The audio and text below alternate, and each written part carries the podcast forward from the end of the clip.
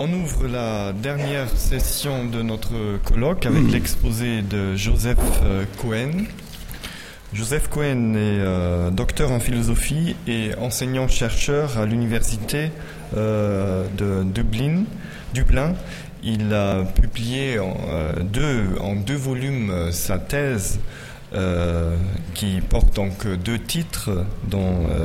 ses livres, Les spectres juifs des et le sacrifice des Hegel, euh, paru euh, les deux euh, chez Galilée à Paris. Les thématiques principales de sa recherche sont concentrées sur la question du sacrifice dans l'histoire de la philosophie.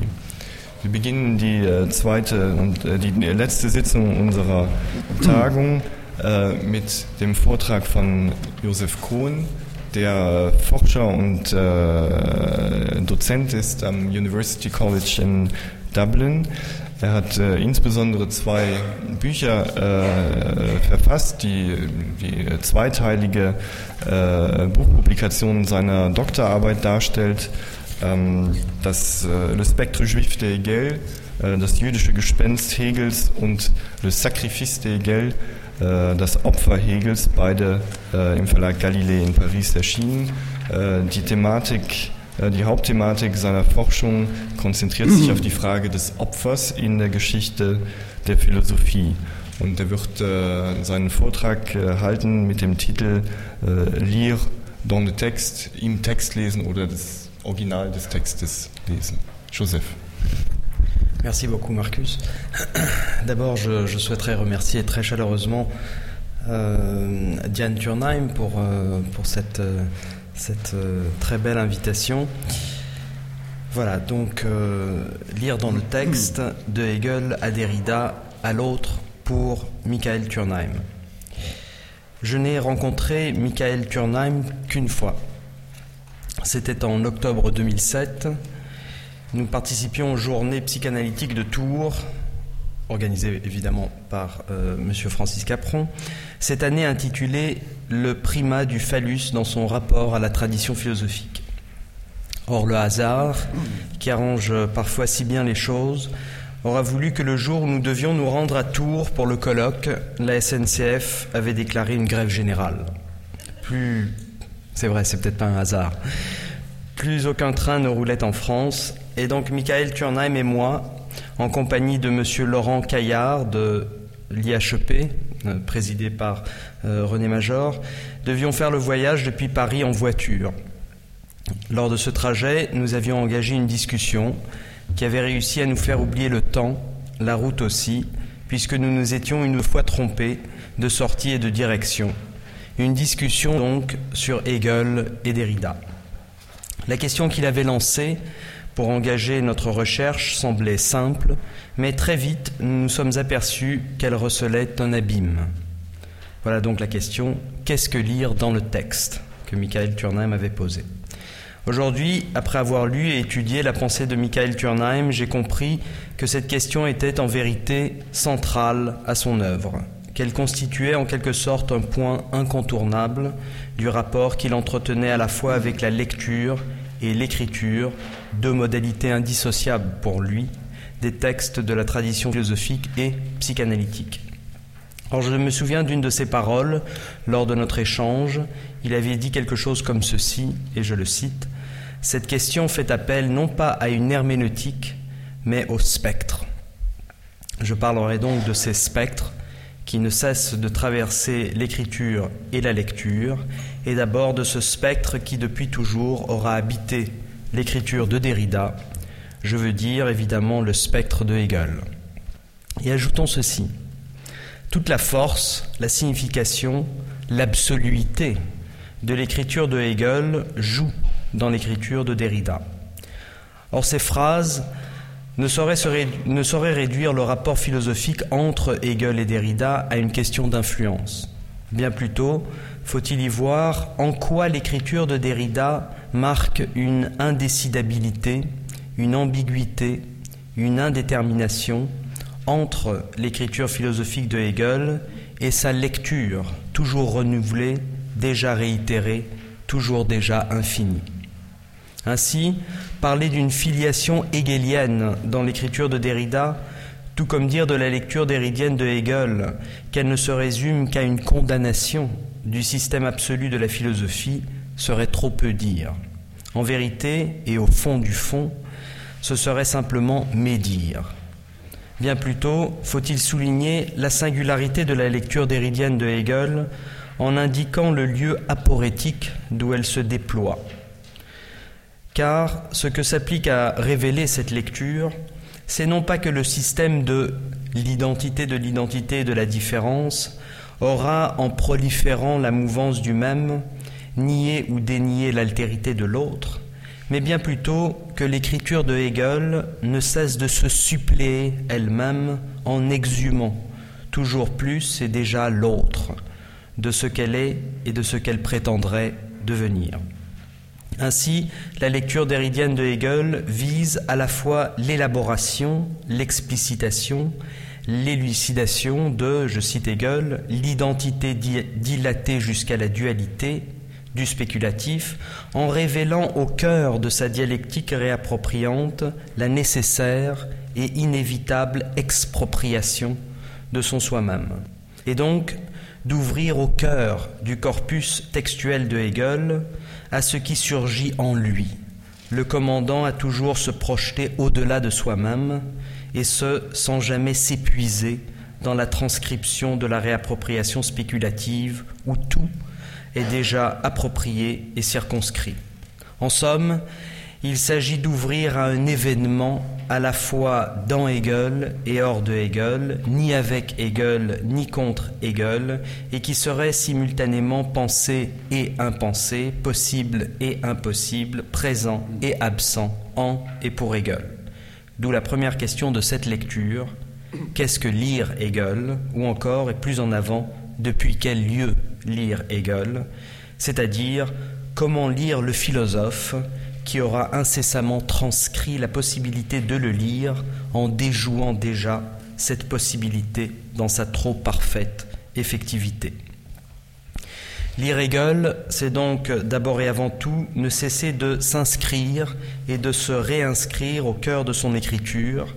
de reproduire, de répéter, de réitérer ces mots, ces concepts, ces signifiants pour réfléchir, infléchir, faire fléchir leur sens, et donc, par ce double et paradoxal travail de renouvellement et d'altération, d'exposer l'œuvre laborieuse du concept à un tout autre événement que le sien propre. Tout autre donc que son événement, et ainsi radicalement hétérogène à l'événement d'ores et déjà inscrit et prescrit dans et par le système pour lequel l'unique événement et qu'il n'y a pas d'événement en tant que tel. Or, et Derrida le remarque, par exemple dans ces passages qui ouvrent la conférence de 1968, La différence avec un A, cette exposition au tout autre ne saurait venir de l'écriture de Hegel depuis une quelconque extériorité, ni ne saurait lui être imposée dogmatiquement. Elle est produite à même l'écriture de Hegel, produite là où la lecture de Hegel loin de simplement révéler une exposition claire et clairvoyante de ce que dit ou veut dire le texte hegelien, reproduit le mouvement indécis d'une radicale indifférence et d'une perpétuelle indécidabilité entre sens propre et interprétation. Puis, à l'instant insaisissable de cette ambiguïté, il s'agit de projeter la logique du concept là où son déploiement se révèle toujours autrement que selon sa, force propre. C'est-à-dire là où la logique absolue du concept ne cesse de s'excéder au-delà de ce qu'elle peut signifier, ne cesse de s'absoudre de toute logicité en implosant, depuis son intériorité la plus intime, l'œuvre totalisante de son sens, et en dépliant, depuis son implosion, d'autres performativités, à chaque fois singulières, allogiques, imprévisibles, d'expropriation. Retracé, le geste de la lecture d'Héridienne à même l'écriture de Hegel signifie donc d'abord et avant tout reprendre en déprenant, approprier en expropriant la lettre de Hegel, et donc percer et transpercer cette lettre en y ouvrant à même ce qu'elle s'efforce de préserver, de garder et de sauvegarder dans la clôture de sa, de sa représentation, le jeu interminable et indéterminable d'une expérience où elle ne cesserait de se déjouer en et pour elle-même. Ce geste, cependant, ne saurait se perpétrer sans l'élaboration d'un certain programme. Derrida l'intitulait ainsi dès l'ouverture du grand ouvrage de 1967 de la grammatologie, plus précisément dès son chapitre 1 intitulé La fin du texte et le commencement de l'écriture. Le programme prévoit une modalité de lecture non pas orientée vers le renversement, ni non plus dirigée par le bouleversement ou encore animée par la mise en question. Nulle critique ou dénégation à l'œuvre dans l'élaboration du geste de la déconstruction. Nulle critique, euh, bien plutôt, celle-ci projette la déconstruction en sa programmatique de chercher et de rechercher incessamment le lieu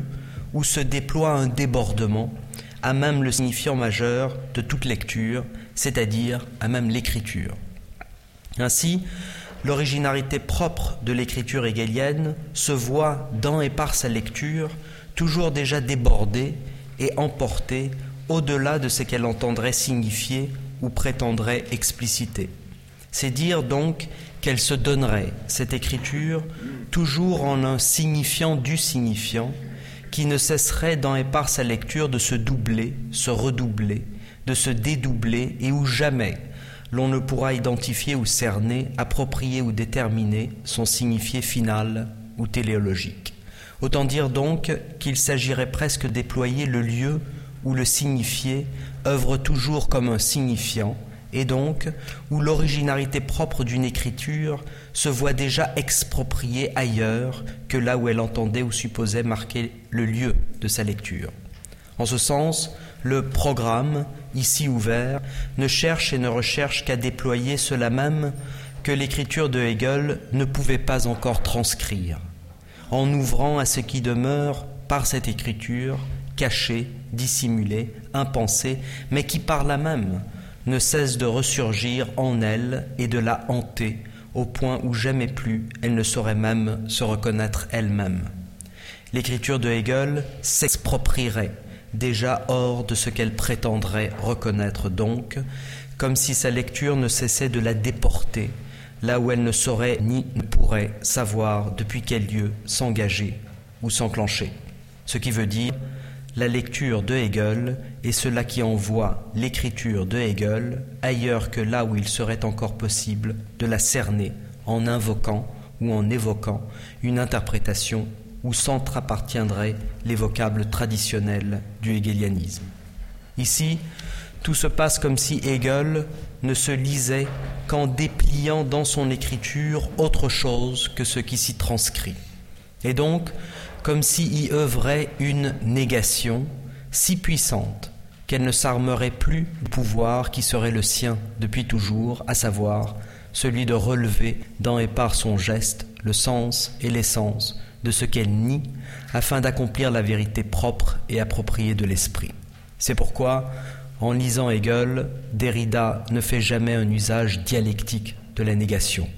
Nier dialectiquement, c'est toujours faire entrer ce que l'on nie dans l'intériorité de l'esprit. C'est déjà mettre en marche une logique de la conversion et de la réappropriation dans et par l'absoluité d'un sens totalisant les négations momentanées du chemin historico-phénoménologique du concept. Or Derrida lit Hegel autrement, et comme s'il n'était pas encore le philosophe de la systématicité circulaire de l'esprit. C'est dire que Derrida lit en perçant et en transperçant la trajectoire intentionnelle de l'écriture hegelienne, comme si la lecture suivait, accompagnait et escortait l'écriture en ne cessant de tourner autour d'elle et en ne convoyant chacune de ses lettres que pour mieux la laisser elle-même s'encercler et bientôt s'étrangler, en s'exprimant d'une voix qu'elle n'aura jamais pu ou su prédire, celle non plus de la réflexion, mais de l'oubli ou de l'amnésie, celle non plus de la diction ou de la contradiction, mais de l'effacement, celle non plus de la réconciliation, mais de l'excavation, celle non plus de l'esprit laborieusement pris dans et par le dévoilement de son soi-même, mais de, son érosion indéfinie, irrécupérable, et dont Laufhebung n'aurait pas encore compris depuis quel lieu la relever, depuis quel lieu la catégoriser, ni même si son itérabilité peut encore se comprendre comme une négation ou comme un travail du négatif. Ainsi, vous l'aurez compris, la lecture de Hegel outrepasserait perpétuellement l'écriture de Hegel en y dévoilant non pas simplement que celle-ci se devance toujours, mais aussi qu'elle produit déjà une excédence où la distinction entre lecture et écriture s'indifférencie. Or, s'ouvre ici, au lieu toujours exproprié de cette indifférenciation entre lecture et écriture, la venue d'un événement que l'on ne, saurait réduire à l'interprétation ni non plus à l'exégèse. C'est donc que l'on ne saurait réduire la lecture déridienne de Hegel à une herméneutique, ni non plus, par conséquent, à une dénégation critique de ce qui se pense dans et par la systématicité absolue de l'écriture hegelienne. Bien plutôt,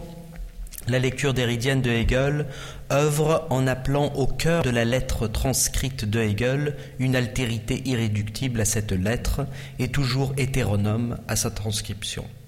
Or, l'événement de cette altérité ne vient pas démembrer l'organicité de l'écriture hegelienne, ni non plus dérégler la totalité réappropriante de son déploiement. Bien plutôt, vient-elle démembrer et dérégler l'emprise où cette écriture en viendrait à s'essouffler de trop bien œuvrer. La lecture déridienne de Hegel ne s'engage donc pas contre l'ontothéologie du concept ou de l'esprit, mais bien plutôt se réalise et s'avance en la suscitant à s'affirmer autrement, et donc à se dire au-delà de son dit, ou encore à infiniment se redire sans s'éteindre dans son affirmation connue et reconnue comme si la lecture d'Héridienne de Hegel marquait à la fois la possibilité toujours déjà ravivée de l'écriture hegelienne, là où celle-ci ne saurait ni ne pourrait puiser la modalité de sa propre possibilité. En ce sens, la lecture d'Héridienne de Hegel ne, ne se limite point à interpréter cette écriture, elle entend déployer ce que celle-ci suppose et qui ne saurait s'y réduire. Or, ce que cette écriture suppose et qui ne saurait s'y réduire, ce n'est rien de moins que son aporie.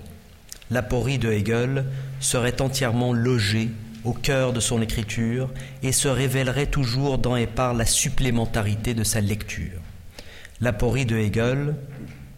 se déploierait par une traversée donc où écriture et lecture s'inconditionneraient mutuellement et réciproquement. Or ce point, Derrida le gardait et le sauvegardait toujours de sa nomination, car il demeure toujours, comme dit Derrida dans la grammatologie, innommable, en ce qu'il marque la modalité d'une infinie déconstruction de toute logique du signe et donc de la signification. C'est ainsi que Derrida ne renonce jamais, en lisant Hegel, aux concepts transcrits par Hegel.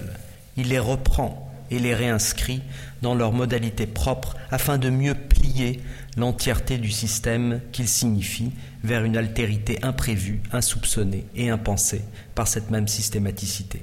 Et donc la lecture déridienne de Hegel cherche et recherche à même l'écriture systématisante de Hegel à faire parler ce système une toute autre langue que la sienne propre. Et la méthode de cette transformation, de cette transmutation, est toujours appliquée non pas afin de nier ou dénier l'écriture de Hegel, mais bien plutôt afin d'y dévoiler une doubléité aussi radicale que paradoxale, ce moment d'irréconciliable aporétisation où ne cesse de se réactiver, de se réanimer, de se relever tout le discours de Hegel, et à la fois où ne cesse de s'ouvrir la faille irréappropriable de ce même discours. Ainsi, tout se passe comme si, à même la clôture, ainsi tout se passe comme si, et je cite euh, à même la clôture du système par un mouvement oblique, biaisé, toujours déjà périlleux et risquant incessamment de rechuter en deçà de ce qu'il lit, c'est-à-dire aussi de ce qu'il déconstruit, il fallait cerner en encerclant les concepts critiques d'un discours prudent et minutieux, marquer les conditions, le milieu et les limites de leur efficacité, désigner rigoureusement leur appartenance à la machine qu'ils permettent de déconstituer, et du même coup la faille par laquelle se laisse entrevoir, encore innommable, la lueur de l'outre-clôture. Je ferme la citation. Et donc, si la faille irréappropriable du discours de Hegel n'y figurait que pour mieux s'en dissocier, ne plus, être ne plus y être approprié, ou encore s'en différencier en se différant incessamment de lui. Or, la différence, avec un A, de cette différenciation, cette différence à la fois intérieure et extérieure, intime et étrangère, fait trembler toute la systématicité hegelienne en y insufflant la question déconstructrice que reste-t-il de Hegel dans Hegel? Or cette question que nous venons de nommer déconstructrice, nous n'aurons cessé de l'entendre se formuler, se déployer, c'est-à-dire aussi s'élargir au-delà de l'écriture de Hegel dans ce texte de Michael Turnheim intitulé Folie et mort, où le psychanalyste cherche entre Hegel, Derrida et Lacan à penser entre folie et raison une racine commune. Ce sont les mots de, c'est le mot de Turnheim, racine commune. Racine commune dont Michael Turnheim insiste et s'empresse de faire remarquer qu'elle n'enracinera que l'irréconciliabilité de la folie et de la raison. Irréconciliabilité, c'est-à-dire que ce qui fait de celle-ci une racine, c'est précisément l'écart, la distance, l'éloignement qu'elle ne cesse de réaffirmer d'avec l'origine, d'avec la prétention à la fois rationnelle et folle de tout fonder, de tout encastrer, de tout synthétiser dans le ground congénital d'une source où l'un et l'autre, l'identité et la différence, la raison et la folie, s'approprient et se réapproprient mutuellement et indistinctement. Pour Michael Turnheim, l'exigence de la question déconstructrice aura été trop incisive pour se penser et se penser dans le geste traditionnel d'une explicitation du fondement ou dans la stance classique d'une herméneutique où sens et essence se conjuguent dans l'être présent d'une substantia. C'est dire donc que l'exigence tout juste formulée, celle de déployer et de déceler entre folie et raison une racine commune, aura été tout autre. Or, de quoi aura-t-elle été le signe? Celle de ne se dire commune qu'en dissociant et qu'en écartelant ce qu'elle serait tenue de tenir ensemble, et donc de perpétuellement chercher à déceler dans le texte non pas ce qui fait de lui un texte, mais bien plutôt quelque chose comme la rhétorique de son différement. C'est ainsi que l'écriture de Michael Turnheim n'aura cessé de travailler au cœur du texte pour y lire non pas ce qui s'y présente, mais ce qui infiniment s'y absente, et ce, sans donner à cette relecture une nouvelle présence, mais en quelque sorte, pour y, pour y laisser apparaître une écriture où se marque l'espace non empirique d'un abîme, disons donc l'espace d'un vide, irréductible et sans cesse se creusant, et où, à la fois et simultanément, se concrétise et s'écarte, s'ordonne et s'emporte, se dit et se dédie, se fonde et se creuse le socle de la présence, le lieu du fondement, l'assise essentielle du sens, dont la forme métaphysique aura toujours été l'intentionnalité. Ainsi, en rejouant Hegel et Lacan, c'est-à-dire en tournant retour à la fois de la proposition spéculative de Hegel et du signifiant lacanien, Michael Turnheim pose à nouveau frais la question de la mort. En vérité, il reformule cette question millénaire de l'histoire de la philosophie en cherchant à lui insuffler une autre résonance, en soulignant les deux rapports à la mort chez Lacan, le rapport imaginaire et le rapport symbolique, puis en marquant la ressemblance entre le rapport imaginaire et l'âme folle qui, chez Hegel, ne prévoit jamais la mort, se pensant ainsi et se passant dès lors immédiatement au-delà de l'expérience de la mort, Michael Turnheim situe la psychose dans cette posture qui ne cesse de buter sur la dimension symbolique de la mort, c'est-à-dire qui ne cesse de faire fi en cherchant continuellement à démentir la finitude du sujet. Ainsi, nous voyons apparaître la racine commune entre folie et raison précisément au lieu où se déploierait la psychose. Car la psychose est précisément ce moment où folie et raison, devant la mort, ne peuvent plus se dissocier ou se distinguer. Michael Turnheim lit la chose ainsi. En ce lieu où la mort est déniée et où l'Aufhebung se met à fonctionner en relevant la mort dans la possibilité pour le sujet de n'en faire qu'un moment compris et, reconnu du développement de l'esprit, surgirait la folie. Car, et en se référant ici à Lacan, la, la possibilité même de relever, Aufhebung, la mort, est une folie. Mais cette folie ne cesse aussi de se donner raison, de s'armer de la raison, de se dire elle-même en usant de la raison. En vérité, c'est toute la raison de la phénoménologie de l'esprit que de relever la mort. C'est aussi toute sa folie. C'est pourquoi Michael Turnheim marque encore dans Folie et mort la nécessité pour l'âme folle de se défaire et de se délier de sa propre folie, celle de relever la mort, non pas, non pas en la traduisant en raison, ce qui est le pendant positif de cette folie, mais bien plutôt afin d'exposer l'entièreté du système qui aura pensé ensemble folie et raison à ce qui demeure au-delà et en deçà, et de la folie et de la raison. Et ce qui demeurerait au-delà et en deçà de la folie et de la raison serait un certain enfoncement au cœur de cette racine commune, outre la folie et la raison, qui ne se produit que comme un rapport à la mort à la fois fou rationnel, c'est-à-dire aussi ni fou ni rationnel, de survivance. Comme si donc, entre la folie et la raison, se jouait l'incessante simultanéité qui, face à la mort, œuvrerait à la déconstruction et de la folie et de la raison, et ce, pour y laisser surgir la spectralité comme seul et unique rapport authentique à la mort. C'est dire, en quelque sorte, que de relever la mort, c'est à la fois une folie et une raison, mais qu'au cœur de cette relève folle et rationnelle, au moment où elle s'apprête à relever dans la folie systématique de son fonctionnement rationnel la mort, se produirait aussi et en même temps la spectralité de ce qui demeure à jamais, à jamais irrelevable, c'est-à-dire la mort.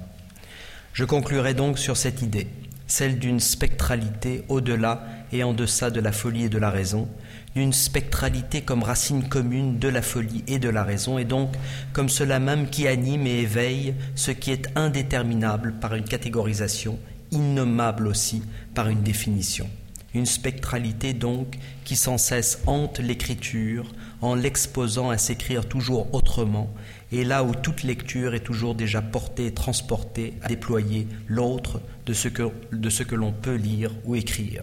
C'est cette idée d'une spectralité hantant ses mains de lecteurs et d'écrivains que je garde de notre discussion entre Paris et Tours et que je viens lui dire à lui ici où qu'il soit. Car c'est en travaillant à cette idée, à la fois en, psychanalyste, en, en psychanalyse et en philosophie, que je l'imagine, là où entre lecture et écriture, entre pensée et analyse aussi, ne cesse de survenir le spectre de l'autre. Je vous remercie.